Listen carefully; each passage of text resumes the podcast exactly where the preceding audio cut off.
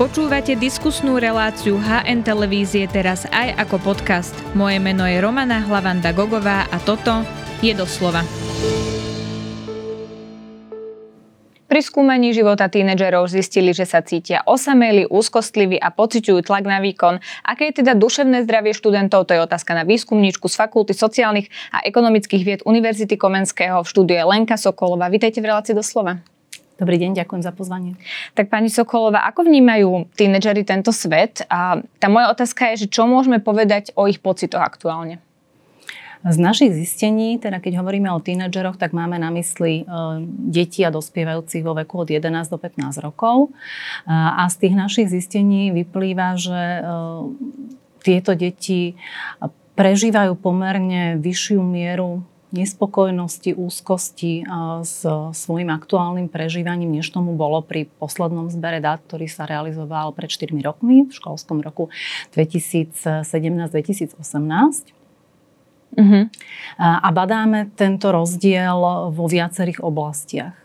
To si rozoberieme, že v ktorých oblastiach. Ja len teda vysvetlím, že vy ste boli členkou tej HBSC štúdie, ktorú vlastne teraz popisujete. To boli tie dáta, o ktorých sa teda budeme rozprávať. Ale teda ako sa zmenili tínedžeri dnešní spred tými, ktorí boli pred desiatimi rokmi? Prečo dnes hovoríme, že sa v niečom zhoršilo ich prežívanie, to ako vnímajú svoje pocity a tak podobne? Tak e, vieme povedať aj, že čím to je? Um, z tých výsledkov výskumu nevieme celkom presne identifikovať tie príčiny, ale môžeme o nich rozmýšľať, môžeme o nich uvažovať. Jednou z tých príčin určite môže byť to, že naozaj dnešné deti žijú v trochu inej sociálnej realite, než žili dospievajúci pred desiatimi rokmi a než žili ich rodičia učitelia dospelí, ktorí sú pre nich teraz dôležití. Či už je to ten veľmi významný rozdiel, že od toho posledného zberu dát sme prekonali pandémiu ochorenia COVID-19, mm-hmm. alebo je to fakt, že je to generácia dospievajúcich, ktorú, ktorí veľkú časť svojho života prežívajú aj vo svete digitálnych technológií, v online priestore. Alebo je to spôsobené tým, že sa stretávajú s pomerne veľkým objemom negatívnych informácií vo svojom okolí, či už ide o vojenské konflikty, polarizáciu spoločnosti v rôznych témach a podobne. Čiže toto všetko tínedžeri aj v tom veku, ako ste vyhovorili o tých 11 do 15, vnímajú, že napríklad vojna na Ukrajine, ale napríklad aj to, že negatívne správy, ako to vnímajú ich rodičia, ako to prežívajú, to všetko na dnešných tínedžerov proste vplýva. Určite áno. Treba povedať, že možno nie vždy to úplne s nami otvorene zdieľajú. Niekedy sa o tom rozprávajú oni medzi sebou vo svojich skupinách a hlavne tie informácie, či už pozitívne alebo negatívne, sú veľmi ľahko dostupné. Keď si to porovnáme s detstvom nás, dospelých, množstvo informácií sme sa jednoducho nedozvedeli, neboli tak ľahko dostupné. Dnes e, na sociálnych sieťach dieťa ráno otvorí mobilný telefon, prečíta si správy a robia to aj mladšie deti. Takže ten e, dopad tých negatívnych informácií z okolia e, tu určite je a z mojej skúsenosti práca alebo kontaktu s týmito deťmi a dospievajúcimi to naozaj reflektujú a veľmi citlivo si to všímajú. Mm-hmm. Ja som si pozerala aj závery tejto štúdie a tam sa zistila napríklad, e, zistil pokles životnej spokojnosti u dievčat, ale konkrétne u dievčat, že napríklad mierne až silné úzkosti pociťuje 30% 13-ročných dievčat v porovnaní s chlapcami, kde to je 10% a 32% 15-ročných dievčat, v porovnaní s chlapcami tam je to 8%. Čím to je, že pri dievčatách vyšli takéto čísla? Lebo ja si aj uvedomujem, že dievčatá sú špecifické v týchto konkrétnych vekoch aj tým, že napríklad dospievajú skôr alebo inak prežívajú emócie, lebo aj spoločnosť ich vyzýva k tomu, že, že teda oni majú inak prežívať emócie, ako ich prežívajú chlapci, tak správne o tom uvažujem? Určite jedna z možných interpretácií je to vývinové hľadisko, badáme tam určité rozdiely, viac možno citlivosti k tej vzťahovej rovine, mhm. očakávaní od vzťahov a podobne.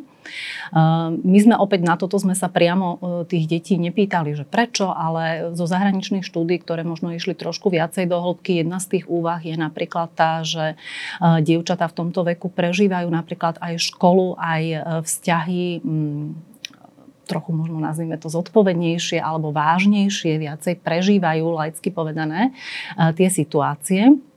Takže to môže byť jedna z interpretácií, že nielen v tej všeobecnej životnej spokojnosti, ale napríklad vo vnímaní školského e, stresu a záťaže spojenej so školou, naozaj tie staršie dospievajúce dievčatá, 15-ročné, um, sme badali veľmi výrazný pokles, respektíve nárast toho vnímaného stresu. A tam uh, môžeme hovoriť o tom, že naozaj berú tú školu veľmi vážne, prežívajú tie školské neúspechy mm-hmm. um, intenzívnejšie a možno aj e, zápasia s veľkými očakávaniami okolia. Nielen na ten výkon samotný v podobe známok, ale aj na určité spôsoby správania, ako ste povedali, určité spôsoby prežívania emócií, zvládania situácií, ale aj napríklad na výzor, na spôsob, ako sa prezentujú niekde v tom online svete. Mm-hmm. Vy ste pracovali ako psychologička. Je lepšie o, to, ako to prežívajú dievčatá, že to berú vážnejšie, ako ste to povedali, keď vás budem parafrázovať, alebo je lepšie, ako to prežívajú chlapci. Keď to úplne tak laicky zoberiem, či je vôbec v poriadku, že menej nejakého stresu alebo úzkosti pociťujú chlapci, či to je len taká vnútorná úzkosť, ktorú oni nevedia vypovedať, ak rozumiete, čo tým myslím.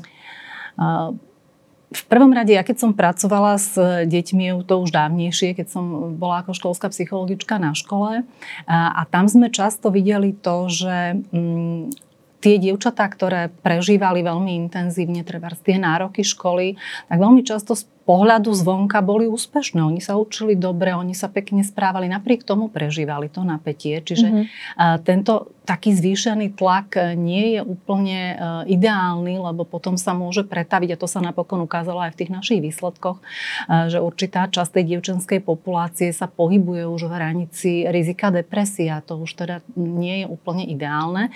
Napriek tomu niekedy to okolie ich tom podporí trochu, že vlastne vnímajú tú zodpovednosť a tú snahu byť tá šikovná, úspešná žiačka pozitívne. Hodnotia to pozitívne možno učitelia. Mm-hmm, že to je dobré, že si taká zodpovedná. A tým sa vlastne ten tlak ešte zvyšuje. Vytvárame mm-hmm. im ho, ešte im ho zvyšujeme a ukazujeme im, že vlastne áno, ešte stále môžeš viac sa snažiť, ešte to máš brať vážnejšie.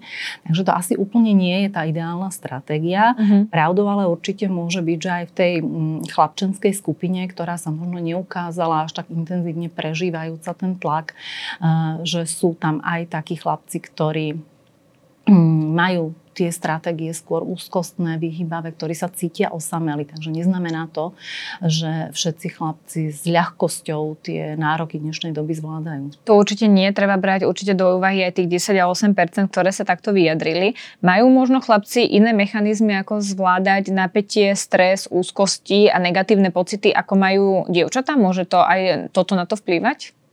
Určite vnímajú inak tie vzťahové roviny. Chlapčenské priateľstvá vyzerajú trochu inak ako dievčenské v tomto veku, čiže možno menej e, sa sústredia na tú e, vzťahovú rovinu. Napokon to sa nám ukázalo, keď sme sa pýtali na um, sociálnu oporu. Tam dokonca pri niektorých porovnaniach oproti um, sledovaniu spred 4 rokov mm-hmm. chlapci dokonca vnímali niektoré tie vzťahové roviny, napríklad aj so spolužiakmi lepšie Mm, ako dievčatá. Čiže to je jedna vec, ako vlastne vnímajú to svoje okolie, ako s ním komunikujú, ako k nemu pristupujú. Druhá vec je, že tou stratégiou niekedy pre nich môže byť e, možno nejaká hra, šport, nejaký, e, nejaké miesto, kde môžu ventilovať. Tak som to presne myslela, že či majú iné spôsoby, ako ventilovať mm. to napätie ako dievčatá. Či to pozorujete? Uh, Pozorujeme to, ale nedá sa to generalizovať.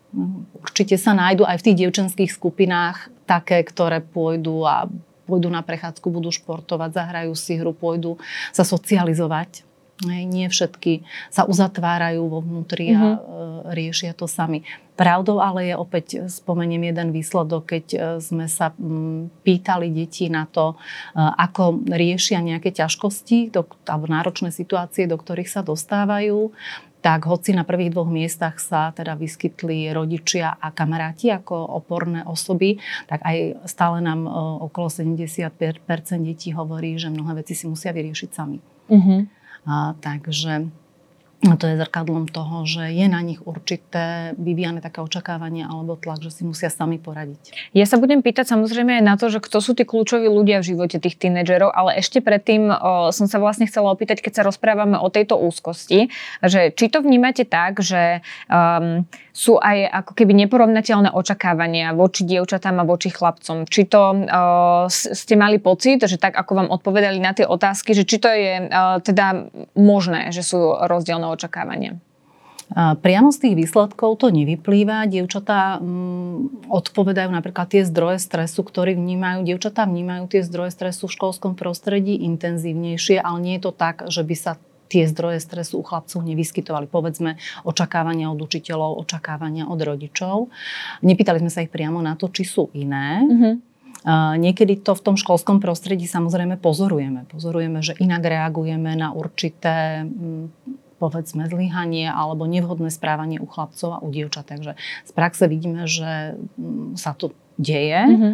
ale nemôžeme to zo všeobecniť. Jasné, zaujímalo ma, že či to tak vnímajú aj tínedžeri, čo sú, e, alebo kto sú kľúčové osoby vlastne v tomto veku pre tínedžerov, pre tých 11 až 15 ročných. Či sú to len rodičia alebo rodinní príslušníci vo všeobecnosti, alebo je dôležitý aj ten učiteľ, keď sa rozprávame o školskom prostredí. Určite áno. Mm, badáme tam e, ten trend, čím sú deti staršie, tak tým tá e, miera obracania sa na rodičov trochu klesa, čo je opäť vývinovo prirodzené, mm-hmm. to mhm. nie je, nie je niečo nové. E, stúpa význam rovesníkov a potreba zdieľať veci skôr s kamarátmi, než s rodičmi. Napriek tomu, ako som povedala, stále rodičia sú tie hlavné osoby, na ktoré sa obracajú v prípade nejakých ťažkostí. Čo sa týka školského prostredia, tak e, učitelia a učiteľky určite zohrávajú významnú úlohu. E, pri reportovaní nejakých ťažkostí sa vyskytujú na tých prvých priečkách tiež spolu s, teda s rodičmi a s kamarátmi, čiže hlavne ak sa to týka toho školského prostredia. Čo je možno také mm, nielichotivé je, že klesá dôvera v učiteľov v tom porovnaní mm-hmm. za posledné ostatné 4 roky. Mm, dôverujú deti učiteľom o čosi menej, než to bolo predtým. Na druhú stranu stále e, je zhruba polovica detí, ktoré nám hovoria, že majú v škole aspoň jedného učiteľa alebo učiteľku, ktorým dôverovať môžu, na ktorých sa môžu obrátiť v prípade problémov, ktorých podržia, ktorým dajú druhú šancu a podobne. Ale to je asi veľmi pozitívne, že vnímajú, že ten jeden učiteľ minimálne na tej škole je, na ktorého sa môžu obrátiť. Nie? Lebo deti trávia hodiny v tom školskom prostredí, v tom systéme, čiže to, že tam majú nejaký oporný bod v podobe toho učiteľa je asi veľmi pozitívna správa. Určite áno, hoci samozrejme vždy to môžeme vnímať tak, že či je ten pohár poloplný alebo poloprázdny, je to okolo polovice detí, ktoré mm-hmm. to mhm. takto majú, ale určite je to dobrý signál, pretože ten potenciál tam v tej škole, v tých učiteľoch je a najmä vtedy, ak je zdrojom problémov práve škola, alebo ak prípadne v rodine tú oporu nenachádzajú, tak potom tým druhým miestom, kam sa môžu obrátiť, sú práve učiteľi a učiteľky. Ja som si všimla v tých záveroch, že je zvýšený výskyt e, šikany, ale na druhej strane aj ohlasovania šikany. Tak mne pritom napadlo, že či vlastne môžeme povedať, že je to pozitívna správa práve preto, že tínedžeri vedia e, rozoznať šikanu a vedia e, o nej aj hovoriť. Že je dobré, že sa aj o šikane veľa hovorí, lebo deti si sami uvedomujú, že, že tento problém medzi sebou teda môžu mať mať, tak napriek tomu, že sa zvýšil výskyt čikany, keď sa viac ohlasuje, tak je to tiež tá pozitívnejšia správa. Určite je pozitívna správa, ak o tom e, deti hovoria. My sme v tých výsledkoch e, badali určitý nárast, e, väčší nárast v oblasti výskytov kyberšikanovania, čo je do určitej miery prirodzené, lebo práve počas tej pandémie trávili deti veľa času, alebo viac času možno ako predtým v online priestore. Naproti tomu mierny pokles účasti v nejakých fyzických konfliktoch, čo opäť tá izolácia mohla spôsobiť. Okolo 60% detí nám na tú otázku, že ako ohlasujú šikanu, vlastne povedalo, že sa s takým problémom nestretli a z tých mm-hmm. 40% približne, ktoré takýto, takúto skúsenosť mali, tak sa mm, obracali na rodičov, obracali sa na kamarátov alebo na učiteľov v škole a zhruba 8% bolo takých, ktorí mm, povedali, že by to nepovedali nikomu alebo už teda neohlásili. Čiže stále je tu určitá časť tých detí, ktoré o tom z rôznych dôvodov nehovoria. Mm-hmm. Uh, to, čo ste spomenuli, to povedomie o šikanovaní, um, tu samozrejme je, ale ešte stále asi nemôžeme úplne povedať, že interpretujú všetky deti tie signály rovnako. To znamená, že ak nám povie 60% detí, že sa nestretli s niečím takým, nemusí to úplne presne znamenať, že sa nestretli, môže to znamenať, že to ešte úplne dobré všetky nevyhodnotili a môže to samozrejme znamenať aj to, že sa s nami o tú skúsenosť nepodielili pretože je to predsa len veľmi citlivá téma. Uh-huh. Vie rodič rozpoznať, že v triede, kde chodí jeho dieťa, môže byť šikana? Vie to na správaní toho dieťaťa nejakým spôsobom rozpoznať? Niekedy je to ťažké, ale samozrejme vnímavý rodič si všimne zmeny správaní toho dieťaťa. Zahrňajú možno takú väčšiu snahu izolovať sa, môžu zahrňať e, väčší smútok, snahu vyhýbať sa určitým situáciám, či už tomu ísť do školy, alebo ísť niekam s kamarátmi, e, hovoriť o niektorých veciach, odpovedať na niektoré otázky. E, v tých závažnejších štádiách môžeme pozorovať aj nejaké somatické prejavy, že deti boli hlava, majú problémy so spánkom spánkom, nechcú jesť a podobne. Čiže môžeme badať nejaké takéto signály. Nie vždy ten signál automaticky musí znamenať, že ide o šikanovanie. Môže to byť e, napríklad tlak spojený so známkami mm-hmm. alebo niečo iné nepríjemné, čo sa tomu dieťaťu deje. Takže to samotné pozorovanie um, nestačí. Musíme sa s deťmi o tom rozprávať a budovať tú dôveru, aby nám chceli zdieľať tie veci, aby sme naozaj patrili k tým mm-hmm. 10% tých rodičov, aby sa to percento zvyšovalo, eh, že nám o tom povedia a hlavne je asi dôležité, aby o tom boli ochotní hovoriť a aby sme si to my všímali v čo najskorších štádiách, lebo čím eh, ten problém Čím neskôr, pokračuje, tým horšie. Uh-huh. Tým sa aj ťažšie rieši. Rozumiem, čo hovoríte. Fyzické násilie sa tiež znížilo, ale nie je to iba o tom, že je nahradené kyberšikanou, že sa proste tá šikana preniesla do iného priestoru? Je to veľmi pravdepodobné. Ten výskyt, e, celkovo ten trend narastajúci e, toho výskytu, či už nejakých nenavistných prejavov alebo nejakých iných e, negatívnych javov v tom online priestore pozorujeme. A samozrejme, keď deti neboli fyzicky tak často v kontakte, tak je pravdepodobné, že poklesol aj ten počet fyzických konfliktov. Uh-huh. Vy ste viackrát spomenuli, pani Sokolová, že tlak, že tínežeri cítia tlak aj v škole. Je vôbec v poriadku, že cítia na sebe tlak z toho školského prostredia, tlak na výkon v takto mladom veku? Asi sa musíme zamyslieť nad tým, že čo ten tlak na výkon je, odkiaľ je a prečo je tam prítomný.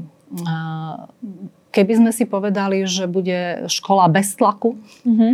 a, tak nás neprinúti, alebo možno neposunie, ani nie neprinúti, ale neposunie von z tej našej komfortnej zóny do tej zóny učenia, tam, kde sa môžeme rozvíjať. Čiže určitú mieru možno stresu alebo takej tej výzvy by som to nazvala, my v tej škole potrebujeme, lebo to nás posúva vpred a vďaka tomu sa učíme. Mm-hmm. A možno nás to pripravuje aj na ten ďalší život, ktorý nie vždy je spojený s úplne pohodovou prechádzkou rúžovým sadom, takže to je veľmi dôležité. Na druhú stranu, e, spôsob, akým komunikujeme tie požiadavky na výkon, alebo ako deti v škole hodnotíme, e, to je práve to, čo vytvára možno ten negatívny tlak a negatívny stres u detí. Napríklad to, keď sa e, porovnávajú výsledky, keď sa v triede hovorí o nejakým znevažujúcim spôsobom o tých výkonoch, alebo keď sa deťom často predostiera, že nesmú zlyhať v nejakých dôležitých testoch, skúškach, že je to akoby ten jeden pokus a už nie je šanci, šanci na opravu, a, tak toto vytvára taký možno ten horší druh tlaku a stresu. Takže mm-hmm. škola by asi nemala byť úplne bez stresu, mal by tam byť nejaký moment, kedy nás to vyburcuje, príde tá výzva a posúva nás vpred ale malo by to prostredie byť dostatočne bezpečnené na to, aby sa tam deti nebáli toho zlyhania, aby mm-hmm. necítili ako fatálny problém to, keď e, sa im v nejakom teste niečo nepodarí, alebo keď e, nebudú mať tú najlepšiu prezentáciu zo všetkých. Čiže nie je tlak, ale skôr výzva. Určite. Tak by to malo fungovať. A nie je teda chybou, že my v škole často testujeme. Aj to vyšlo z tých výsledkov, že deti napríklad málo spia, tínedžeri málo spia, pretože majú pocit, že musia strašne veľa dobehnúť, lebo v škole sa toho robí málo a potom e, je ten tlak e, na nich vyvíjaný doma. Že či toto vlastne nie je chyba, že testy sú presne ako ste povedali, že musíš to urobiť teraz a potom už nie je vlastne opravná šanca. Že aj o, tie testy by mohli byť spôsob, ako sa učí vlastne tínedžer na svojich vlastných chybách. Toto vytvára ten tlak tlak? A celkovo školské hodnotenie vyšlo v tých e, stresoroch školského prostredia, ktoré sme zisťovali jednoznačne na prvom mieste, asi podľa očakávaní, že to je to, čo najviac detí stresuje v škole. Ťažko o tom e, diskutovať, že či je možné úplne bez nejakého hodnotenia v tých školách fungovať. Sú také alternatívne školské systémy, kde naozaj to hodnotenie e, sa prenáša viac do podoby e, slovného hodnotenia, kde tých testov je menej, kde sú lepšie rozložené. Takže dá sa o tomto uvažovať, je to asi komplexná téma, ale určite stojí za zváženie to, že ako veľa a ako sú um, rozložené v tom dni školskom alebo v tom týždni tie hodnotiace situácie, mm-hmm. že či to na tie deti skutočne uh, nie je veľa. Mm-hmm. Ja sa to pýtam sa... aj kvôli tomu, že či vlastne pociťujú tínedžeri, že ich hodnota závisí od toho výkonu, ktorý podajú. Lebo toto asi uh, nie je úplne dobré rozmýšľanie sám nad sebou. Nie, asi je to tiež individuálne, veľmi to záleží od um, typu školy, niektoré školy sú viac orientované na výkon, v niektorých školách je väčšia konkurencia, väčší tlak na to, eh, porovnávanie, eh, takisto mm, ten prechod potom z jedného stupňa školy na druhú, či už je to po 5. ročníku na 8-ročné gymnázium, mm-hmm. alebo potom z 8. alebo z 9. ročníka eh, na stredné školy, že vlastne tu na akoby naozaj tie deti veľmi často vnímajú, že ak sa mi nepodarí dostať sa na dostatočne dobrú školu, alebo ak neúspem nejak nejakom tom testovaní, tak to znižuje tú moju hodnotu. Niekedy k tomu prispieva škola, niekedy k tomu žiaľ prispieva aj to domáce prostredie, že možno zo strany školy ten tlak nie je taký veľký ako z rodiny. A je to tiež individuálne. Asi by sme si mali odpovedať aj na otázku, keď sa o tomto celom rozprávame a aj o tom veku tých tínedžerov, ktorým um, sa teda tieto veci merali, že či to je vek od tých 11 do 15, kedy sa mladí ľudia učia vytvárať si mechanizmy, ako ten stres zvládať. Lebo bohužiaľ stres teda patrí k dennodennému prostrediu aj v práci, aj teda v bežnom živote. Že či toto je ten um, priestor na to, aby si oni vytvorili zdravé mechanizmy, ako so stresom pracovať potom v ďalšom živote.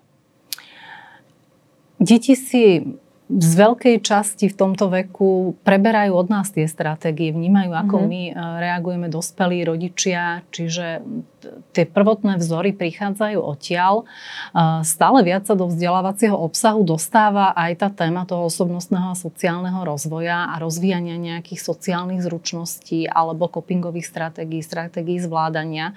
E, dostáva sa to tam pomaly, ale predsa. Takže je tu priestor určite aj pre školu tieto, vec, tieto oblasti tých tých um, zručností u detí rozvíjať. Ďalšia rovina samozrejme je, že, um, a to nám tam zaznelo, niekedy nám deti hovoria, že sú osamelé alebo že sú, ako som už spomenula, ponechaní na seba v tom riešení problémov. A jedna z takých tých účinných stratégií je učiť deti, ako vyhľadávať tú pomoc, tú sociálnu oporu. Či už tú rovesnícku alebo dospelácku, alebo samozrejme aj tú odbornú pomoc v prípade, že naozaj cítia, že mm, si s tým nevedia poradiť sami. Uh-huh. Lebo uh, toto je podľa mňa taký alarmujúci signál, keď uh, cítime, že deti sú na to sami. Uh-huh. Keď hovoria, že sa cítia osamele, to je naozaj veľmi vážne. Ale keď ste hovorili o tých prvotných vzoroch, o tej osamelosti, tak mne napadlo, že asi teda dobrou stratégiou nie je odbiť mladého človeka, ktorý príde a povedať mu, že ja v tvojom veku som mala rovnaké testy a tiež bola škola ťažká a pozri sa, zvládla som to, nie? Mne sa celkovo nepáči tá stratégia toho porovnávania neporovnateľného. Uh-huh. Musíme si uvedomiť, že naozaj tie naše deti žijú veľmi odlišnú dobu a veľmi odlišnú sociálnu realitu, než sme žili my. Áno, mali sme testy, áno, mali sme rôzne výzvy v živote, ktoré boli náročné, ale boli iné, než sú tie výzvy, ktoré prežívajú tie deti teraz. A to by sme mali rešpektovať. A samozrejme to neznamená, že im nemáme hovoriť o tom, aký sme žili život my. Ale nemalo by to byť to e, porovnávacie kritérium, pretože keď deťom povieme, že vieš, no ja som sa sedel doma som sa učil a som nebol na tom internete alebo na tom mobile, tak e, to nehovorí nič o tom, že my sme mali lepšie stratégie a boli sme šikovnejší a úspešnejší. To hovorí o tom, že proste ten internet vtedy nebol a my sme na ňom nemohli byť. Ale my im vlastne dávame signál, že my sme to zvládali lepšie, ako to zvládajú oni. A ak oni cítia, že to nie je fajn, keď dostanú spätnú väzbu, že teda áno, naozaj to nie je fajn, lebo my sme to všetci zvládali lepšie a vy to nezvládate, mm, to nie je nápomocné. A, takže užitočnejšia cesta je samozrejme, môžeme hovoriť, aký, aké výzvy sme museli prekonávať my, ale mali by sme rešpektovať to, že tie výzvy, ktoré prekonávajú naše deti, sú prosto iné. Mhm, čiže skôr mm, vypočuť si a nehľadať hneď riešenie, ale povedať skôr, že spolu to zvládneme, ako dávať nejaké návody zo svojho života? To by malo byť to, ako by sme mali reagovať? Určite by sme mali počúvať aktívne počúvať, byť prítomný a nielen fyzicky, ale naozaj aj emočne. Uh-huh. A ja som sa zúčastnila jednej konferencie nedávno medzinárodnej, kde jedna terapeutka prezentovala um, výroky z práce so svojimi detskými klientmi a pre mňa bolo až strašidelné, ako často tam zaznievalo to, že mama by si ma mohla všímať viac ako svojho telefónu. Uh-huh. Čiže my niekedy sme prítomní fyzicky, ale to, čo vyčítame tým deťom, že sú na technológiách, že nie sú úplne naladení na to, čo im hovoríme, tak to robíme aj my, dospelí, veľmi často. Takže e, naozaj to počúvanie je veľmi dôležitá vec a taká tá mm, naozaj autentická prítomnosť a bytie s tým dieťaťom e, je veľmi dôležité. A potom samozrejme ich prizývať do toho riešenia. Mm-hmm. Často počúvame, a to nie je asi len otázka dnešných tínedžerov, ale v minulosti to tu bolo tiež, že nám povedia, že mami, ty mi nerozumieš. Alebo učiteľovi, ma nechápete, pani učiteľka. Asi by sme mali priznať, že to tak je, oni majú pravdu. My naozaj nevieme úplne 100% porozumieť tomu, čo prežívajú, ale môžeme im dať tú ponuku, že tomu chceme rozumieť, aby sa chceli s nami rozprávať a zdieľať to s nami. Uh-huh. A možno toto je to dôležité, že by sme si nemali brať do rúk ten patent na to, že my poznáme tie riešenia, lebo my sme tým tiež prešli. My sme prešli čím si iným. Nejako sme to zvládli, lepšie, horšie. A oni teraz prechádzajú tým svojim a my im ponúkame, že si ich vypočujeme, že sa ich budeme snažiť pochopiť, čo to len pôjde a že spolu s nimi budeme hľadať nejakú cestu, ako to vyriešiť. A že doma je to bezpečné prostredie, kde môžu prísť riešiť ten svoj problém, nech je akokoľvek zložitý a vážny. Určite áno, hoci treba si priznať aj to, že nie vždy je doma to najbezpečnejšie prostredie z rôznych dôvodov. A možno ten odkaz tým deťom by mal byť, že aj tomu rozumieme, že niekedy nie všetko chcú zdieľať s nami ako s rodičmi, mm-hmm. ale mali by sme im ponúkať tie možnosti, kde ešte inde môžu. Rešpektujem to, že mi to teraz nechceš povedať, lebo máš k tomu nejaký dôvod, ale skús osloviť niekoho iného. Aby oni cítili, že tomu rozumieme a že im ponúkame nejaké alternatívy. A tou alternatívou môže byť rovesník, môže byť niekto zo širšej rodiny, môže to byť niekto v škole, môže to byť odborník, odborníčka. Uh-huh. Ja pevne verím, že sme aj učiteľom, aj rodičom pomohli, aby teda lepšie rozumeli dnešným tínedžerom a ďakujem veľmi pekne, že ste si na nás našli čas. To bola výskumníčka z Univerzity Komenského Lenka Sokolova. Ďakujem veľmi pekne za pozvanie. Ďakujeme, že nás počúvate aj vo forme podcastu. Ak chcete podporiť našu tvorbu a kvalitnú žurnalistiku, kúpte si digitálne predplatné HN. Choďte na hnonline.sk lomené predplatné. Ďakujeme.